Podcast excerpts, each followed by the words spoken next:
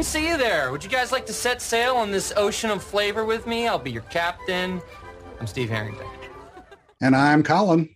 And I'm Whitney, and this is Scoops Ahoy, a Stranger Things podcast where we go week by week, chapter by chapter, taking a look at every single episode of Stranger Things. We started with season one, episode one, and we have now made it to season four. We're on episode eight, but before we get to Colin's recap, we have a question for you guys, for our audience. Yeah, it's gonna, it's gonna, we're we're heading into the great black void of no Stranger Things nothingness. So we want to hear from you guys. You know, we we like doing this, but obviously we're not going to be recapping episodes, you know, for the next two years because we've done them all. But wondered if you guys had any thoughts on what you think we should do, whether it's just doing kind of random top 10 lists every couple of weeks, you know, like best characters or best storyline or unanswered questions going into episode uh, season five or whatever.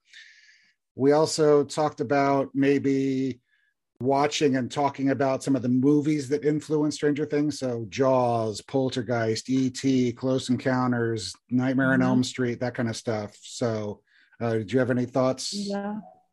I I don't know. I'm I'm like them. I'm really sad to say goodbye to this for a little bit. Like just in general, I, I'm sad to. I mean, I talk to you every day, but I'm saying just in general, our little podcast because we've gotten quite a little community out of it and i enjoy the the people that you know write in each week and tell us what they think and i like it it's fun to interact with everyone so we definitely want to know what you guys think if it's you want us to look at certain aspects of the show if you want us to dive into just I mean, we could talk about 80s stuff in general. I don't know. It's yeah, we're, we're we really want to know what you guys think. So if you want and you have an idea for us, we would love to hear it. You can email us at scoopsahoypod at gmail.com. And hopefully by the end of we'll have two more episodes after this. We'll do, you know, we'll do our, you know, deep dive into the season finale of season four, and then we'll do our recap of the whole season and final thoughts but after that, we'll probably end up splitting the last episode, I would imagine. So we might be able to sneak. oh yeah. So we can, yeah, we'll do, we'll do, we'll do, we'll split um the piggyback and then we'll have our kind of our season recap and then we could even do one more week and just do a mm-hmm. seasons one through four recap so yeah yeah so but yeah we, would love to i mean no no idea is too stupid and we would i mean no we're here for you guys. So if there's something you want us to do or talk about, or if you want us to just go away for two years, that's fine too. Whatever. Yes, and I mean, keep your fingers crossed that it's really not two years total, but you never know. But this, you know, season five is going to be huge. So yeah, yeah, we're assuming two years, but who knows? Yeah. So all right, that's it for your question. That's your all. That's your all's homework. Yeah, you guys have homework. yeah. So all right, Colin, give us our recap, and then we'll jump into the show. The eighth chapter of Stranger Things 4, titled Papa, debuted on Netflix on July 1st, 2022. It was written and directed by the Duffer Brothers and has a runtime of 1 hour, 27 minutes, and 13 seconds. It's the early morning hours of Thursday, March 27th, 1986, and Nancy is still stuck in Vecna's mind lair. She tries to run away, but, you know, he's Vecna, so eventually he ties her to a chair and wants her to tell El everything he shows her. What she sees is Hawkins on fire, dead soldiers, a giant creature with a gaping mouth, and her family. He then lets her go. At the prison, the Demogorgon is still loose and climbing the walls. When the guards open fire on it, our heroes hear a racket coming from behind a closed door. They find a Demodog cut open on an operating table, along with incubator tubes with more monsters and a room full of swirling black smoke.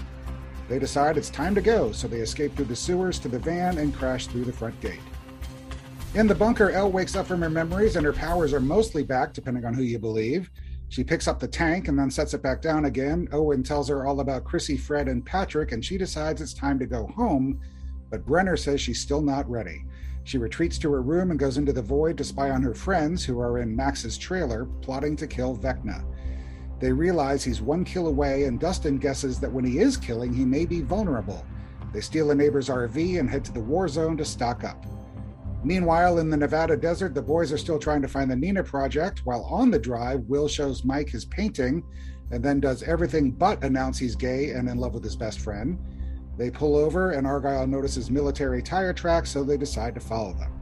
Owens agrees with Elle that she can leave the bunker if she wants, but Brenner disagrees. He handcuffs Owens, has his MPs take over the lab, and sedates and collars Elle.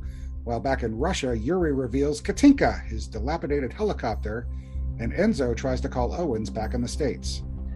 As the gang heads to the war zone, Steve tells Nancy about his dream of having six kids, which, you know, he already does, and going on an RV vacation.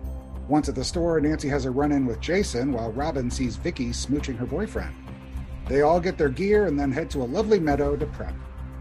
Back at the bunker, Sullivan arrives with his army, forcing Brenner to escape to the surface with L. He's shot several times, and despite Owens' pleas, Sullivan orders his chopper sniper to kill L too. Just then, the boys drive up, distracting the shooter. It's enough time to give Elle a chance to get up and start force pushing the chopper, which she tosses to the ground. Mike runs up and gives her a hug as a mortally wounded Brenner releases her collar. He wants her to believe that he did everything for her, but she just says goodbye and leaves with the boys. Sullivan watches them go. Back in Hawkins, the Arm to the teeth RV gang is on the warpath. Erica, Max, and Lucas get dropped off at the Creel house, and that's the end of chapter eight. And it was it was a lot. Oh, there's so I know we say this every week because like my notes are going on for pages. I know. I know. But before before we get into anything else, let's let's do your homework. All So, right, I'm gonna kill this. I got it. I'm I'm Okay. doing it. are you ready for your homework? You're late again. Yeah, I had to get catch up homework. Let's go. Okay, number one. What does the billboard inside Warzone say? There's a whole bunch of signs, but there's one for There's one that you put the letters on. the, there's the Peter Sporting Ammunition one. Is that the the one you're talking about? That's a big one in the background. No, it has a message on it. It's someone that like puts those letters on it. Oh, poo. Because I, I spent a lot of time looking up the Peter's ammunition thing. Uh dang it. I was gonna get this too. I, I was so distracted. There was so much stuff going on in there. You could I know. Yeah. It said, "Keep America safe. Stay strong." Okay. Great message. Yeah, yes, reminiscent of things. So, okay, number two, how many demogorgons did the Russians have in storage? Yeah, I knew you were gonna ask me that. And I was trying to count, and I'm like, it looked like four or five. I don't I, it was kind of hard to count them. It was four. I had to Four. watch it twice, but it was four. Okay. No, I'm talking about just like in the like yeah, in the tubes. embalming fluid or Yeah. whatever that was. Okay. Number three, there's a sticker on the window that Eddie opens to steal the Winnebago. There's a bunch of stickers on that Winnebago, Yes, but I'm talking is. about Yep, the there's a- one. yep. Oh, what does I- it say? and I looked at it and I know it, and it's oh, for God's sakes! As soon as you tell me, I'll know it, and it's driving Mhm. me nuts. Grand Ole Opry. Thank you, God bless it. I knew that. Grand Ole Opry. Okay. Number four. What is the helicopter pilot's call handle? I guess that's what you call it. What does he refer to himself as on the walkie talkie? Oh, because uh, Sullivan was Victor something, which I thought was kind of funny because it was Victor. I mean, it could be any three, like Charlie, Kilos, Delta. I don't, I don't know. I'm not going to get that. Charlie Lima Golf. I was, come on, I was close. Mhm, you were. Man, you jinxed yourself. I know. You jinxed yourself this time. Oop, ooh. Okay. All right. You got one more, one more episode to make it up. So All right. And I, I, I watched like, I watched this episode three times in three days. I'm like, and I'm, are you serious? and like This the is- last, the last like watch and a half was like all I was doing was like looking at background stuff. like, This is the first time I've watched it since it came out. oh, really? Yeah. Uh, I I was I've been putting it off because it yeah. it hurts so bad knowing what's coming. Yeah, it's so good though. I, I love uh, all the stuff with the Hawkins guys and the RV, and because there's a lot of moments in there, like the whole thing with with Steve and his Nuggets, and Yeah. you know, there's just a lot of nice emotional moments that build the characters and get you invested in the story. You know, it could have very easily just been, okay, we got guns, okay, let's drive and practice and you know, and but they take time to like build these characters and They do. It's a lot of it's very touching and it's and it does give you that ominous feeling that like what Robin says, it's might not work out for him this time. yeah You know, everybody it just doesn't it doesn't feel like the previous finales where you're like, whatever, they're gonna beat the mind flayer. Yeah, they're all they're all, as soon as gonna- they as soon as they all come back together, it'll be fine. Yeah. Yeah. yeah and it i don't know that there was that scene with with erica and lucas when they were making their weapons and she was like even if you're a bench riding loser you're still my brother you know Yeah, saying? yeah. like and he was saying you know she was at every one of his games and you know dustin telling or eddie telling dustin like never change. And it's Yeah, sweet like but it's, no wedgies, no wedgies. I thought that was that was yeah. yeah i mean it was cute. And i mean dustin doesn't have a dad and he looks up to both steve and eddie. So it was it's sweet you know, I mean, like the scene you mentioned a couple of I mean, the scene with Lucas and Max in the back of the um in the back of the RV with the, you know, you know, was the memory, was I in your memory and that kind of thing. I mean, those are like little tiny Mhm. scenes that would probably would have ended up on a cutting room floor somewhere, you know. i'm so glad they didn't though Actually, speaking of which, I was going to talk about this later, but I'll talk about it now. Sherry wrote in, uh, she's one of our regular emailers, Mhm. and she mentioned there's a podcast. It's a really good podcast. It's called the Rough Cut Podcast, and Sherry and I had never heard of it, but Sherry mentioned it to me, and they actually had on. It's a guy who works for Avid, the video editing software, and he has on editors from everything from I think their latest um, episode that just dropped was for the movie Elvis, the the one Yeah. with Tom Hanks in it. Mhm. Um, he did one with the editors of Top Gun Maverick. So he just sits down and he talks with the editors of everything, and he talks with the three editors and the visual effects editor for Stranger Things 4 about how they put it all together. It's fascinating. It's like an hour long. Uh, but they Cool. kind of walk through the whole thing. But one of the things they said was that there are no deleted scenes. There are no scenes that have ended up on the cutting room floor. Just this episode or the whole season The whole series. They have that's never weird they have never had a deleted scene because the way it's written and it's written so well and everything just fits so well. Now, they did say that back in season one, and they didn't go into details, they did say back in season one, there was one episode or one scene that they ended up kind of reshooting and kind of retooling and stuff. So the original version didn't work, but it was still the same essentially scene. But yeah, they've So- never, I mean, so you think of like buying the DVDs and getting all the cool deleted scenes, there are none in Stranger Things.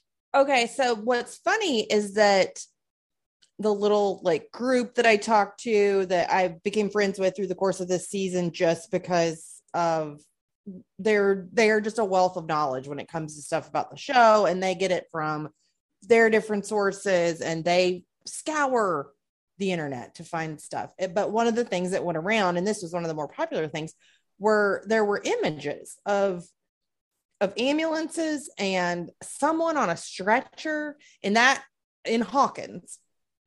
And that photo of someone on a stretcher has long-ish curly hair, which is what people are going, you know, people are desperate like to believe that someone makes it that doesn't make it Mhm. and they are convinced that that's this person but now i'm wondering they where all those scenes went where all those what were all those photos there's a ton Yeah.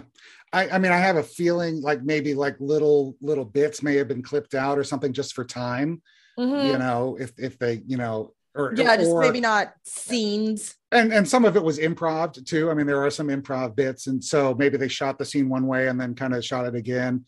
Um, they actually talked about the shootout scene in Dear Billy that they ended up. I remember I said that Mhm. John uh, Charlie Heaton said that he thought it was like five takes or something, and they said there was actually 14 takes that they did of the shootout, uh, that oner shootout Yeah. scene. So, you know, obviously when you have things like that, you're going to have you know bits and pieces, but as as like a whole scene, you know, in and of itself, we have seen Yeah. everything that has been written. You know, there haven't been any kind of random things that never made it into the show. So that's oh, that was awesome that was kind of cool. I'll post a link to that podcast. It's it's really really good. so i want to talk about the war zone Okay.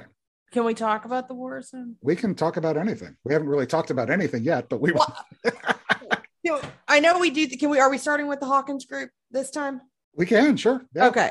I need to know why everyone in all of Hawkins was just perusing this gun store like it was a damn flea market on a Saturday. Like they were, it Well, was, Let's digress for a bit uh, because Okay. one, uh, one of our our rest, our regular listeners, Chris, was actually an extra in that scene. Okay. Okay. And and so he wrote a email about his experience and everything. And and and so some of that is in here. And then we can we can talk about it because I have some thoughts on it too. So it, it literally makes me giggle I know. because it's it's like it was like the mall on a Right. Saturday afternoon. Yeah. The kids are like seeing their friends, like, "Hey, what's up?" Like, there was the woman. There was a polka dot woman in a polka dotted dress with pearls, yeah, and she was looking at the knives and stuff. It's- it's- Yeah. yeah, it's funny. Okay, so uh, this is from Chris Mangrum, and he wrote in to us. I saw the call on Facebook from Casting Tailor Made looking for Stranger Things store shoppers, and I applied back in May of 2021. That night, I got a text message asking if I could be in Atlanta the next day for a COVID test and a costume fitting. I live about four and a half hours away in Tennessee, so I left early the next morning, took the test.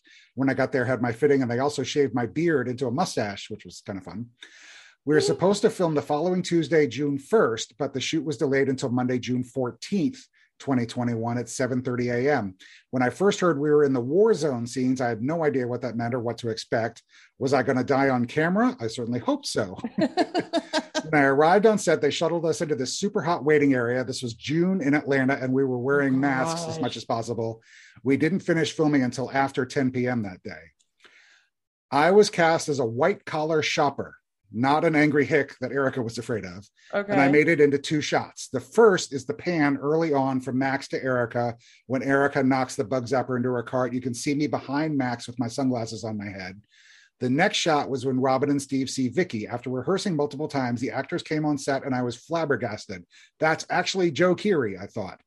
In fact, Joe and Maya ran right by me several times. In the final cut, I'm directly between them in a yellow jacket right after Steve says, What are you going to do? Stand and gawk.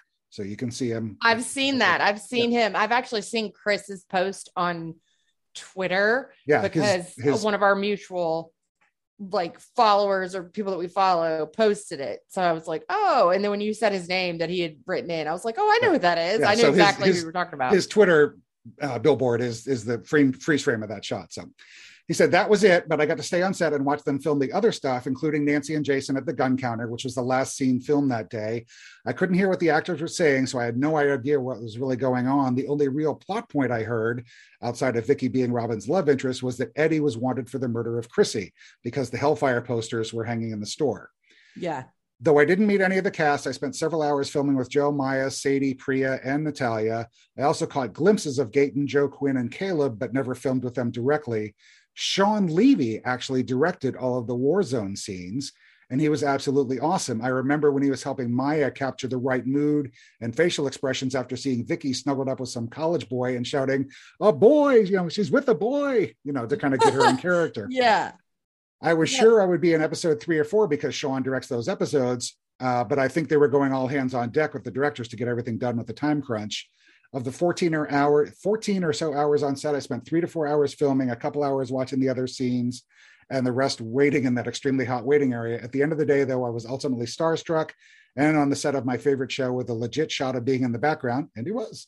What an experience. I will never forget it. But one of the other things that he mentioned in the email was going back to your point, they were kind of giving them direction that the town is in a panic because of all these murders and everybody is going to get weapons and stocking up to, you know, face off against the serial killer. So they think that kind of is kind of in response to your question on why was the whole town there. So I think It the- just seemed like a natural disaster was coming. It was Right. like people were stocking up for a storm or something. It right, was- yeah, it just made me laugh because also how 80s of them to just have you know anybody and everybody just buying like retail guns. Yeah, and, and knives and and I mean Yeah. Erica's buying a you know I mean obviously for a reason she's buying the bug zapper and other people you know Vicky was looking at mace and you know all that kind of stuff so yeah, Yeah. It, was, it was crazy but yeah so thank you Chris for writing in that was great it was it's some real it's neat to see that's cool. kind of how it how it goes so do you want to back up? Do you want to kind of do this like we usually do and kind of go through kind of scene by scene or do you want to just kind of yeah well whatever you want to do because it's it's a long episode so. Yeah, so let's back up to Russia. We get Joyce bandaging out Hopper, and she calls Murray the Starsky, the Starsky to my hutch, which I think was probably a, a, a reference that was lost on a lot of people. I'll actually post Oh, a yeah. link to the opening credits scene of Starsky Starsky and and Hutch. Yeah, ran on ABC from 1975 to 1979. It was kind of a cop detective show. Was, I never really watched it, but I was aware of it. Um, I was, you know, anywhere from four to eight when it was on. So Yeah. she tells them uh, that they had the funeral. And then the first scene that kind of made me go, wait a second. And that was when the guard is up on the catwalk and saying, lower your weapons. And I'm like, why are you saying lower your weapons? And then I remembered the whole hive mind idea. And so apparently the guards were kind of in on the hive mind, you know, that if you shoot one, then you're going to, Then they all die. yeah, because they're all Oh. shooting. He's, they're all getting ready to shoot and start shooting. And he's like, no, stop shooting at him. And I'm like, well, this monster is three feet in front of you. Why don't you want him to shoot? And then- Yeah. And then, I realized it was because of the hive mind idea. So, But I thought you had to kill the the main one to kill. okay. all of Well, them. then why, why is he telling them to put their weapons down? I thought they just wanted to preserve the monster, like that. Like Russia needed it. Like Russia, the Soviets would be mad if they got rid of their precious, you know, yeah, weapon. it could be. Yeah. No, I, I kind of took it as a hive mind idea, but um, um, I mean, you could be right. I don't know. I mean, they had incubator tubes full of how many? Four more. Four, Yeah, monsters. So, and those those already looked dead. I thought they were just preserving those for like science experiments or something. yeah. And, and why wouldn't they flinch or whatever when the other one got shot too? So were they dead? Were they like frozen or, you Yeah. know, whatever or something? So, And then that one, the one which I felt kind of bad for it, was all like sliced open on the table. oh my God, that was freaky. Oh my Lord. Was, that was just- gross, that but I was felt bad for it. I know, right? We're starting to pity the felt- demo dogs. I just kind of felt bad. I was like, dang, they it why would they just leave it to to be in so much pain? Yeah. So also, how did they capture the mind flayer is essentially just an angry cloud. How did Yes. they get it? That that was that was one of my questions too. How did they how did they capture it and put it in a you know a Yeah, glass a tank or container. Yeah. We'll, we'll kind of gloss over that hmm. little, it was just bit. swirling around in there. I was like, what if they got like one of those like like a super sized vacuum Yeah. or something and like in? I don't know, but I was definitely wondering about it. So Enzo calls uh, Yuri a double crossing Mudak. So of course I had to look up what Mudak means, and literally it's a castrated pig, but it has come to mean you know asshole or douchebag or you know whatever. So in Okay. Russian Russian Yeah. slang, they get to the church. We see Katinka complete with no rotors. So somehow they got the you know have to get the rotors rotors back on, and then Joyce gives Enzo the number to call, and it's Did you call it? I did, and it's a it's just a dead line. It's like a the number you reach, the number you're trying to call can't be reached. But she gave area code seven seven five, which didn't come into being until 1998. All of Nevada was one area code until 98 when they split to you know 775. So a little anachronistic, but we'll keep going. So okay, Cali, the Cali boys. We see that the pizza shop is now expanded into Nevada. That will come into play later. Will gives Mike the painting of the red dragon and the and tells him about the heart and then opens up to him and and ends up crying and and he's talking about Elle, but he's really talking about himself. So where do you come down on on the scene with Will? First of all, I was very disappointed in his artistic skills. I thought it would be much better than that. I was waiting for it to be like a masterpiece. It looks like that looks like like a like a 10 year old drew it. Like, why don't you just draw some stick figures? I mean, he was drawing that stuff in like season one. I know, right? The like Holly could have drawn a better picture, maybe. Yeah, and like the way he was just so lovingly like painting it, and I was like, oh, I can't. W- it's gonna be like the most realistic painting ever. And it was basically like one half of it was green as the grass, and Yeah. the other half of it was blue as the sky, and then there was a very rudimentary dragon with three heads drawn, and there were four knights. Right. And okay, so let's move beyond that. yeah, sorry, I do- got real hung up on it because I Yeah. was very disappointed in it. right, But well, I mean, he had it like an easel in his room, like he was a professional. right. And that's what came out of that. My God, pick up another hobby, Will. Anyways, they gave Will the corniest line. It's so corny when he says that. And it's not, it's not Noah Schnapp's fault. It's not even Will's fault. It's the writer's fault. Who's what teenage boy is saying, without heart, we'd fall apart? Nobody's saying that. yeah no I, I i kind of agree too i mean i i get the sentiment and i thought it was acted well and i get kind of what he was saying but yeah it kind of it kind of rang a little hollow for me it was just so And I never think of Stranger Things as having corny dialogue ever. Yeah. Maybe a little bit in three, maybe, but for the most part, no. And they, and I know it's not supposed to be funny, but the way that Mike, like, that Will pumps Mike up with this, and then he turns to the side and he is sobbing. But I mean, he is literally shaking with sobs. And, and, And- Mike is oblivious. It's like that gif of that monkey who is like, you know, it looks to the side, like real awkward, like Yeah. awkward monkey. Yeah. And he doesn't want to notice. Yeah. That is that is what I feel like Mike is doing to Will. And I don't you know the sheet the seat was shaking. Right. Oh yeah. stop. And everyone's like, oh, that was so mean of Mike. And so, but I could only just kind of identify with him. I am so uncomfortable when someone cries in front of me. I would probably ignore them too. Like, I'm just, it makes me, ugh, I'm just not good at it. Sure. So I, I, I mean, I guess they're like, oh, we could die, you know. And Will's like, I got to get this out, but then he he got scared, and I can't blame him. He can't even come out. I mean, like it's a big deal, and we're in the eighties. We're Yeah. in the eighties. We're literally no one is accepting of this. Right. So, no, it doesn't shock me that he didn't say the words. I know everyone was real mad about it, but if you can't pick up that he's gay, then I don't know what to tell you Right. at this point. yes. At this point, yes. Yeah. So then Argyle sees the uh, military tire tracks and his whole bit with Nina and, and being a small woman behind a small tree. I think Argyle is secretly a genius. He's just great. I love him. I think he's secretly very, very smart. Yeah, I agree. Let's do the L and the Nina stuff, and then we can kind of wrap up with the Hawkins stuff. So we get Marty uh, collapsing at the beginning. I like the uh, the Acme, Acme tattoo ink. It kind of reminded me of Wiley Coyote that Brenner was using on Henry. Oh, I didn't even notice. Yeah, it's, it says Acme black tattoo ink. Which I thought was What good. what do you think is the point? Do you think it's the numbers? It's just to make them less human in his eyes, where it's just like, oh, he's an experiment. Or to keep track of them. yeah, I mean, he Well- could have he could have named them Jen and Susie and Billy and Ralph. And, Yeah. you know, Yeah, I mean, I just kind of that makes them more human, though. It makes them if he if he puts numbers on them, then they do just seem like science experiments. yeah, because he does he does kind of treat them like lab rats. So Yeah, Yeah. yeah, for sure.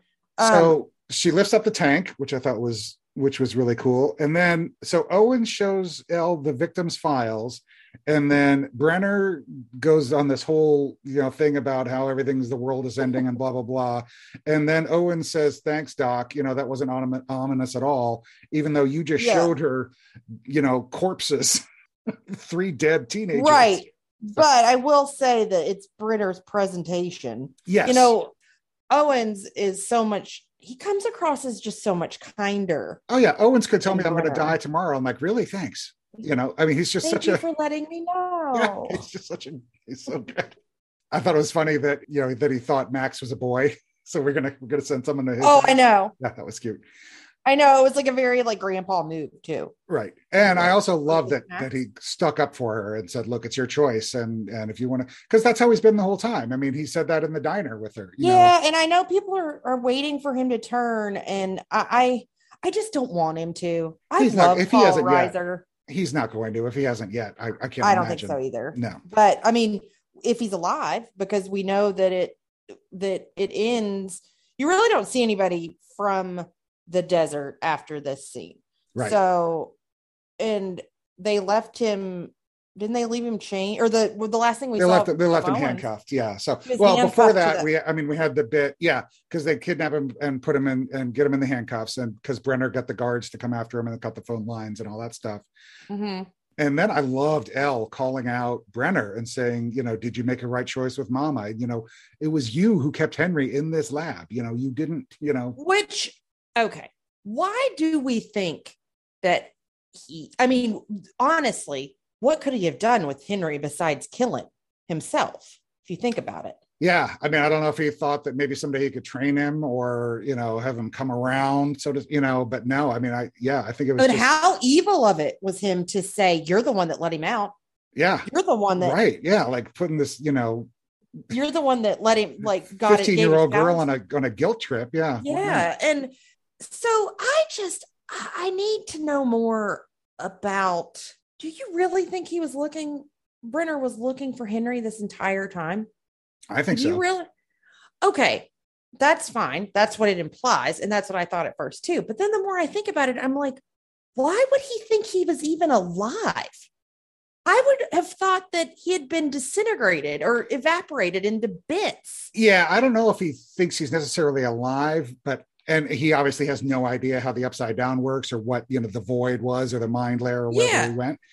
But I think he was just, you know, kind of hedging his not hedging his bets, but I think he was just kind of Hoping hoping or you know somehow you know that so or and not because okay so after i started thinking about this i was like well maybe you know that's just what she thought and it's probably true but i'm like maybe he also he is so obsessed with this power that he saw this alternate dimension and wanted to control that too and when he sent ellen the first time when she finds it in or you know she touches it on on its Right. back or whatever did he know that was in there I don't think so. why did she touch it How far are you back? How far are you in your rewatch? I stopped. I've only watched like a couple. I'm I Yeah. get I'll get on a kick and I'll watch a few and then I'll I'll have to watch something else. Yeah, I'm I'm actually kind of really excited to go back and rewatch the whole the whole series again. just to- knowing and I know Yeah. that people are like Vecna's been in it since the beginning and I just no, I think he- it he- works yeah, for the he hasn't. story, but. I do not think that we have seen him. No. And people are like, "Oh, the clock chimes when Will falls off its bike." No, it doesn't. It doesn't. no, I think a lot of people are reverse engineering things that they hope are there. Which so. is I mean, it's it's it's fun. I mean, why not? I you know? Yeah. Yeah, yeah, I agree. Yeah. I agree. So that was my question about Brenner and Henry. And although I didn't, don't know what he was asking, Fluff is going to kill me on this because she loves the Brenner 11. It's her favorite storyline. But like, there's so many components of it that I'm still kind of confused on. What was he asking her to do at the end when he's like, 11, please? And she says no or goodbye. And Oh, then goodbye. He What's he he wants he just wants her to understand or to believe that everything that he did, he did for her. Oh, to, to quote Bryan Adams from Robin Hood. Everything I do, I do it for you. everything I do. Everything I do. Yeah. Um. yeah, he no. says everything I did, I did for you, and I need you to understand that. He didn't want to die thinking that L didn't Why? believe that because I don't think he really believed that, but he wanted to convince L that you know to believe that. So I'll I'll tell you this. and good on her for saying, yeah, screw you, goodbye, Papa, and you know, But also, they whiffed on his death. They totally Cersei'd it because I wanted Vecna to kill him. that would have been good. Yeah, I though mean, getting just getting shot lame. four times by a sniper is pretty good though. Yeah, but it's not. I don't know. It wasn't personal enough for me. Yeah. It was just like Cersei and those damn rocks. It Right. wasn't personal enough. I don't think we mentioned it yet, but you interviewed Sherman Augustus. I did. I did. Very kind man. Very, very smart man. And he plays He- Sullivan? yes, he plays he plays um was it Colonel Sullivan? Lieutenant Colonel Sullivan. Lieutenant Colonel Sullivan. Yeah, he talked about his time on the show and how nice everyone was. And it was before volume two had aired or dropped. So we he couldn't really give me anything, but he just talked about how professional everyone was. And he said everyone showed up every single day, just ready to work, ready to Yeah, I'll, I'll, work I'll and post a link because you, you had two articles. It was like, Mhm. yeah, so I'll post a link to those. He, uh, he actually had my runner up for best line with his oh, are mommy and daddy fighting? Oh yeah, yeah, yeah. And he uh he's another one that we do not see die in we actually see him walk out. Yeah, he's just standing there watching the Surfer Boy van go off Yeah, into the sunset. so- So, So I feel like he will be back. Yeah. I hope so because he is an lots of lots of neat shots in there. I didn't really talk about them, but I love like the straight down aerial shots. Any movie that has a straight down Mhm. aerial shot, it's some of my favorite favorite shots. So they had that when the cars and the helicopter pulled up. And actually, I saw somebody talking. I think it was on Reddit saying there were two helicopters. Where'd the other one go? It was actually just the one with the shadow, but the way it was filmed, it looked like two. Oh, Yeah, gotcha. so it was, kind of funny.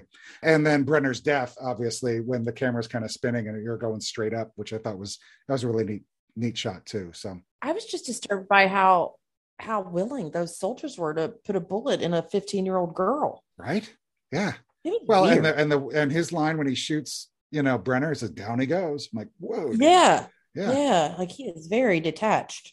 Okay, so let's go to Hawkins. The bit where Brenner is doing the tattoo on uh, Henry at the beginning and says, "Is there Nancy?" And then we see Nancy standing there, like really freaked me out. Mhm. Then we go in and we um we get Eddie with his "This is music." uh, when they're looking for the music, and it's uh it's Iron Maiden's 1983 "Piece of Mind" album, which I thought was which was really great. Would you know their their mascot is named Eddie? That's right. Yes.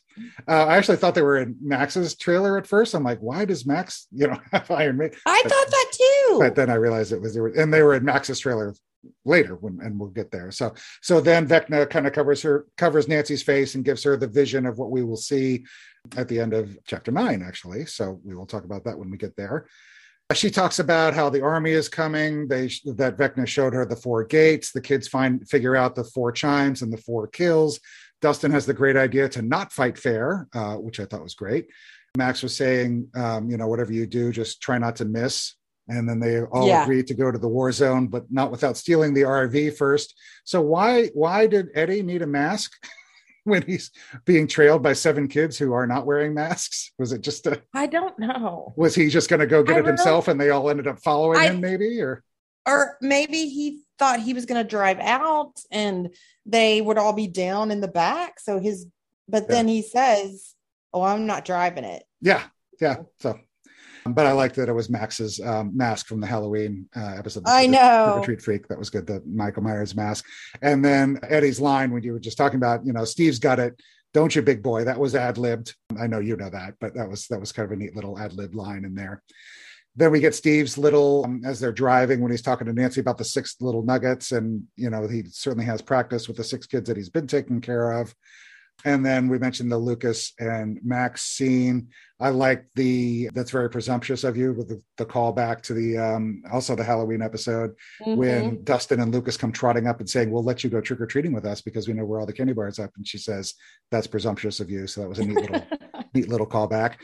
We talked about the war zone, and then we get the kind of the prep in the field. Uh, Nancy sawing off a shotgun, which is indeed a felony in most states. Wait, I have a question. Yes, Why were they all scared of Jason when Jason had only been looking for Eddie? They he wouldn't know that they were hanging out with Eddie. I think it's just they knew they were trying to protect Eddie, and that if they found them, that they might somehow that Jason might, you know, Jason is the enemy at this point. So Yeah. even though Eddie's not there, and obviously Dustin and Lucas stayed in the van in the RV too because they're in the Hellfire Club. I think it's just these are the last people we wanted to see, and oh crap, let's get out of here before there's any trouble. So, and then oh, we we wind up with them. You know, you mentioned Robin's line about how it might not work out for this time, and then later that night when they're driving, we get the Separate Ways remix, which is so Oh, good. it's so good. I really, really love it. We'll talk about that a little bit more in the music segment, but I think that does it for the episode. If you want to get into some segments, Yeah, let's do it. What do you want to do first? actually, speaking of which, we'll go right into my Colin moment, which is Separate Ways. Hmm, excellent. Yeah, so it came out in January of 1983. I was 11 at the time, uh, well, 11 and a half, coming up on 12. And I remember this was one of the first songs I really, really legitimately loved. And I played it all the time. And I was like a budding keyboard dude, and I played piano and all that kind of stuff. And I remember buying the sheet music and picking out the dun, dun, dun, on the on the keyboard.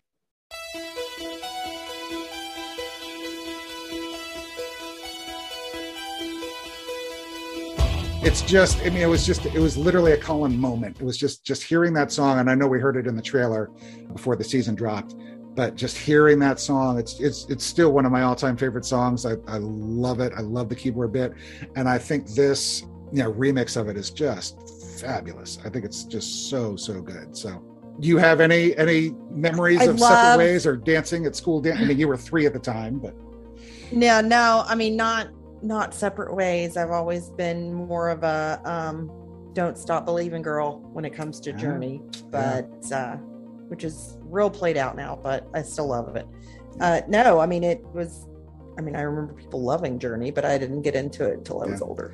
Yeah, I was kind of flipping back and forth. I didn't know my Colin moment was that. It was also because we had an Army Navy store. I remember I went to all the time when I was a kid because I was in Boy Scouts, Cub Scouts, and Boy Scouts, and we used to go all the time to stock up for our camping trips and stuff. So we would get, we wouldn't be getting guns, but we would get like the shovels and Right. the knives and the and the cooking Yeah. equipment and and the you know surplus stuff. And I, ju- I it was one of my favorite stores, favorite stores to go to as a kid. So I was kind I of was going back and forth between that and separate ways, but I just I love separate ways so much. So it was well, I was actually kind of shocked that they put that version of Separate Ways in the in the show because one of my favorite things that Stranger Things does is they remix an 80s song for the trailer. Like and everyone's always like, what's the song gonna be? And then you know, last year or season three's was Baba O'Riley, the uh, season two was Thriller. And they, you know, they remixed it a little bit. And but you never hear you didn't hear season two or season three in any of the episodes. right. So I loved it that uh that they actually used the song. yeah, it was really cool. So, okay, just a couple locations to go over. So let's play a little. Where in the world is And these are the three addresses of the dead kids that Owen shows to Elle. So Chrissy Cunningham lived at 82 Poplar Tree Road.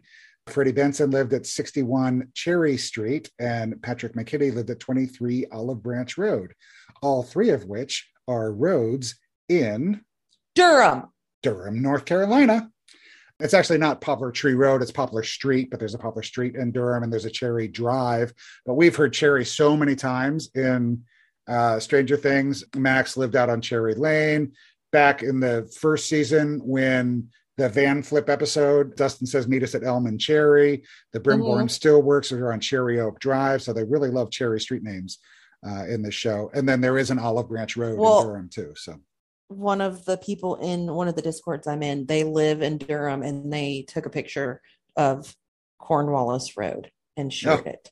And we're like, we, I see it every day. And I was and like, Curly, oh, Cornwallis and Curly. Yep. yeah.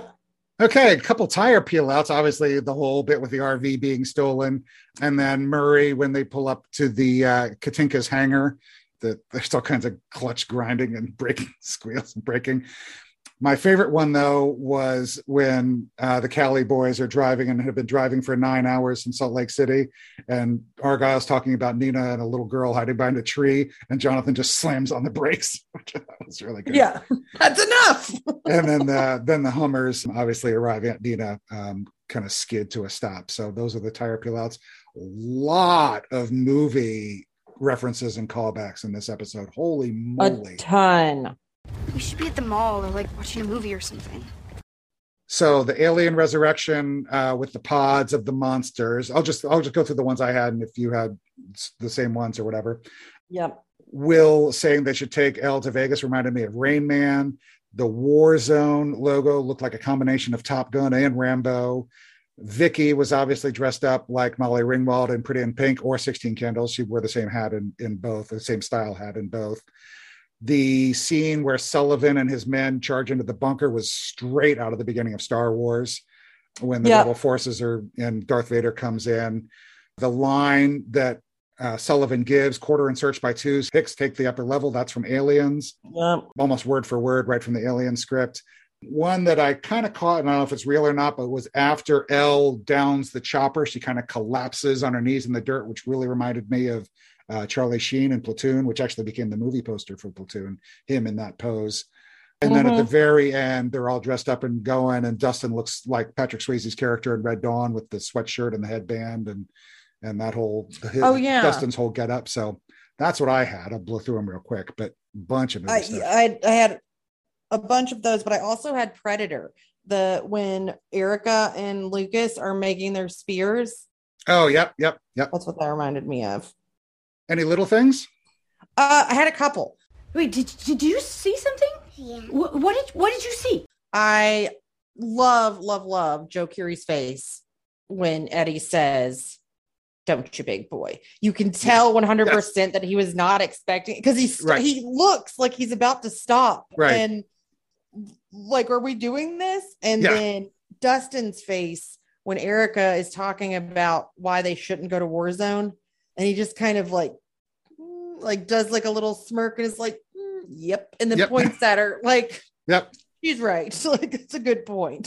so I thought uh, uh, like a really neat continuity uh, bit with when they were in Max's trailer were the beer cans all over the place that you don't really kind of notice at first. But if you go back and watch, there's a Pabst Blue Ribbon can on one Mm. table. There's a Miller Lite or a Miller can on another table. There's a pint glass half full of beer on the coffee table that um, Eddie's sitting in front of. So, you know, keeping with the fact that Max's mom is an alcoholic, I thought that was a, a neat little touch to put in there. The guards in the Russian shack when Murray comes crashing through are playing a card game called Durak, which is actually a real and very popular Russian card game. I'll post a link to learn how to play Durak if you're ever curious as to what Durak is. A neat little bit when they were driving the RV out was how the trash bag was still hanging on the doorknob on the outside of the of the RV as they kind of rounded the corner and drove off. Because that's so I mean, if you had an RV, you would kind of hang the the trash bag on the oh, side Oh, of the yeah. RV. So you have your trash, which I thought was a neat little touch when they were looking up in the phone book for the war zone two little bit of insider kind of nifty little easter eggs gibson roofing and babcock heating were two of the companies mentioned mike gibson is a lighting tech on stranger things and annie babcock is the art department coordinator so they kind of put their own names or or somebody put their names in for them uh, neat little Okay. easter eggs there and then the last one I had was the bumper sticker inside. I didn't get the Grand Ole Opry, and it's still killing me the bumper sticker inside the van in that last scene as they're driving says keep your city clean eat a pigeon that was a neat little bumper Gross. sticker was kinda funny. Sherry actually wrote in with one she mentioned the presumptuous line that max and lucas were talking about and also the michael myers mask. So that was hers. So all right let's talk about some music. First song when they're in the Surfer Boy pizza van driving through the desert is Natty Dread on the Go by Lone Ranger.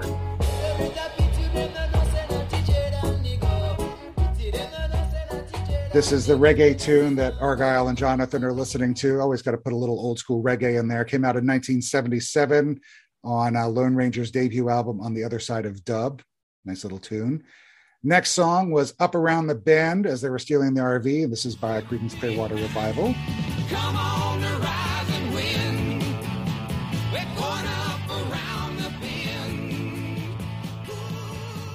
Came out in April of 1970, went to number four in the US and went to number one in Canada and Australia. Next song, and this was when uh, Steve and, and Nancy are having their little talk about the six little nuggets. This is Fire and Rain by James Taylor. I've seen fire and I've seen rain. I've seen sunny days that I thought would never end. Holly's favorite singer, performer. Just saw him in concert up in Canada a couple months ago. I Great think it show. was so weird how they looked like they were going on a long car ride, like a long road trip. In that Right. scene. Yeah. It's like they just started. going across town. Yeah, right. Came out in August of 1970, went to number three uh, for James Taylor. And then we get Rock and Roll Hoochie Coo by Rick Derringer at the War Zone.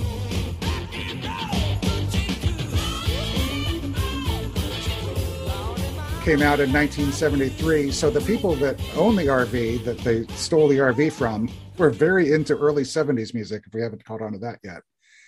Rick Derringer actually wrote the song and recorded it with the Johnny Winter and in uh, 1970, but then re-recorded his own solo version in 73, went to number 23. I also want to mention, I won't play a clip, but I will send a link uh, or we'll include a link. Uh, so Rob Simonsen is a very famous movie score uh, composer. Shawn Levy worked with him on the Adam Project, asked him to do four kind of orchestral compositions.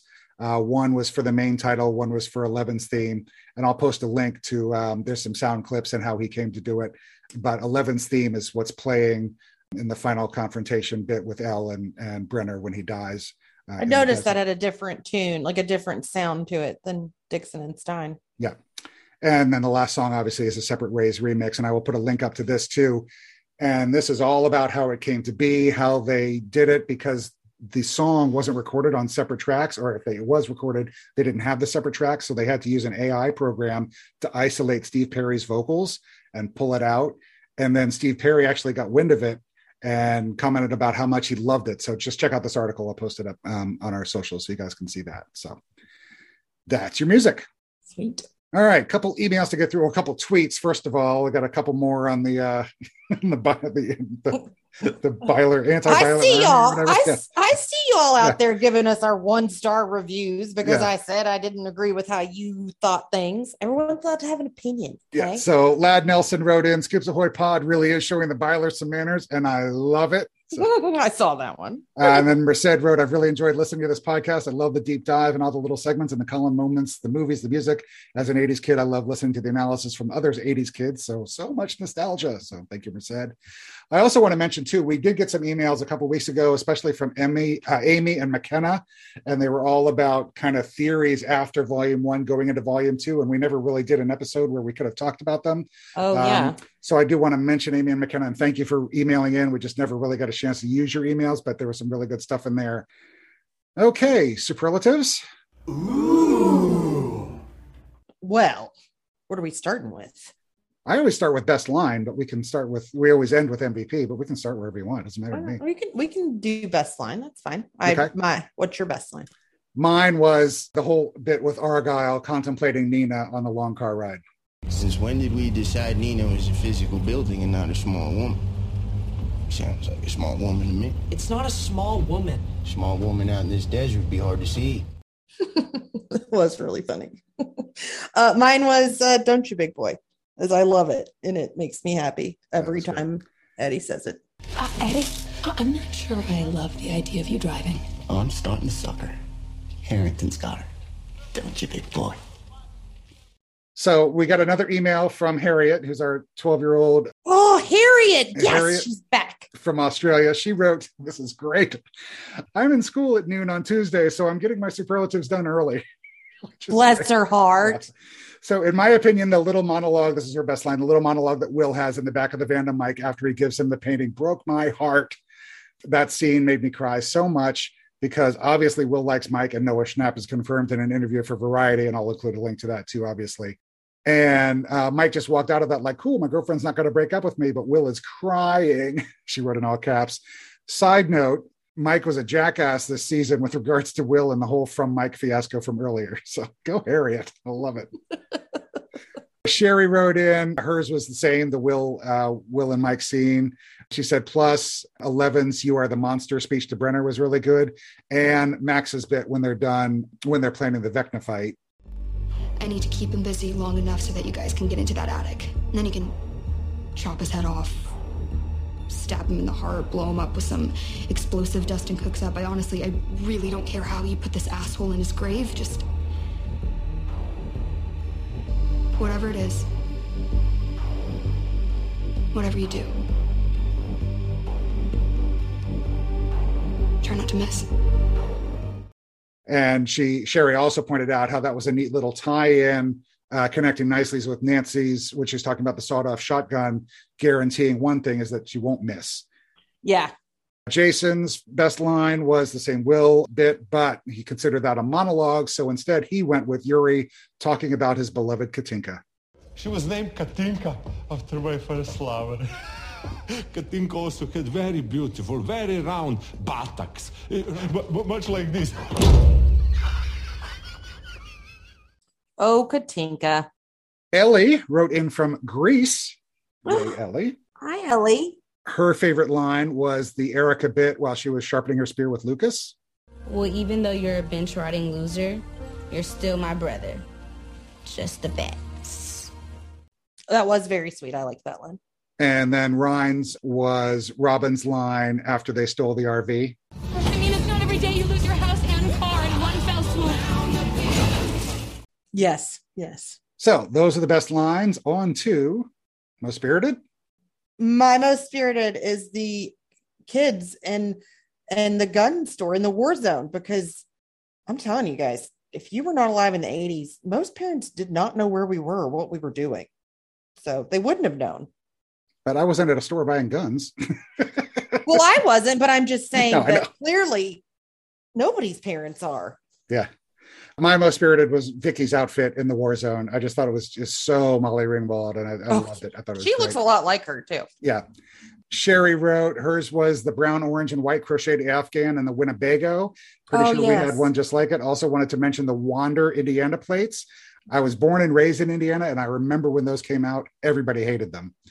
Jason's was the RV itself and the and the whole the ambiance of the RV, and Mhm. Ryan picked the uh, Michael Myers mask. So Okay, cool. most stranger thing, I went with the Demodog operating table bit, which was just freaky and alarming. Sherry said the same thing. Ellie said the same thing and also mentioned the Demogorgons in the tubes.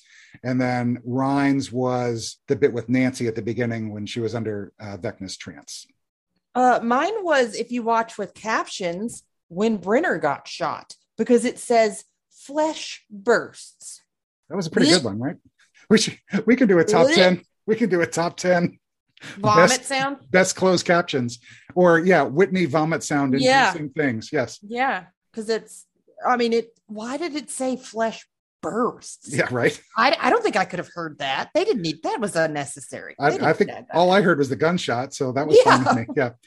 Okay, MVP. Sherry said Millie Bobby Brown. Ellie said 11. Um, she got her powers back, blew up the helicopter, and finally stood up to Brenner. Jason picked Noah Schnapp as the actor and 11 as the character. Ryan picked Owens, standing up for Elle, and then also Millie Bobby Brown as the actress. I picked Matthew Modine. A, because this will be the last time I'll get to pick him. But I thought he really, really did over the course of the series. I thought he did a fantastic job. And he's one of these professional actors. So you kind of get used to him. You know, he's supposed to be this good, but, Mhm. you know, kind of shedding the tear. And also, I mean, treading the very fine line between, you know, I'm a bad person. I'm a know I'm a bad person, but I'm also trying to convince you that I'm not a bad person entirely. I thought he just did a really, really great performance. I went with 11 because I thought she killed it this episode. And she is, Literally killed it, killed three guys in a helicopter. yeah, brought it down like it was nothing. So, yeah, 11 for me. Okay, I think that just about does it. I do want to mention again, if you're interested, the Rough Cut podcast that Sherry mentioned, that's really, really good for, you know, kind of behind the scenes stuff and how they put the series together. 5,000 visual effects shots. Yeah. As many visual effects shots in volume two as there was in all of season three.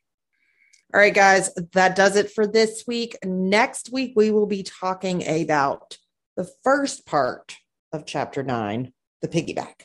So we're going to split it into two episodes because it is it's basically a feature length film. We're talking two and a half hours here. So we're going to do that in two episodes. But in the meantime, you can always like or subscribe to our podcast, leave us a review, especially on iTunes, because that helps us get in front of other potential listeners like yourself. And we love the reviews.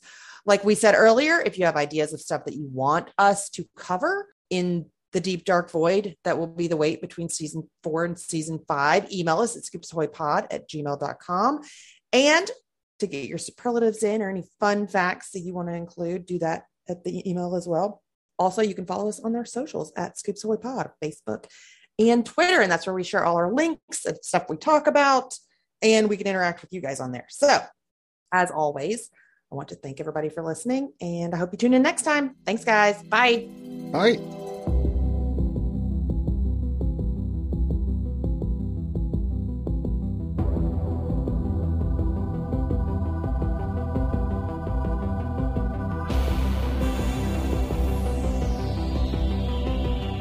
Stranger Things audio clips and official score are the property of Netflix. Incidental music by Blue Mount Score from Pixabay.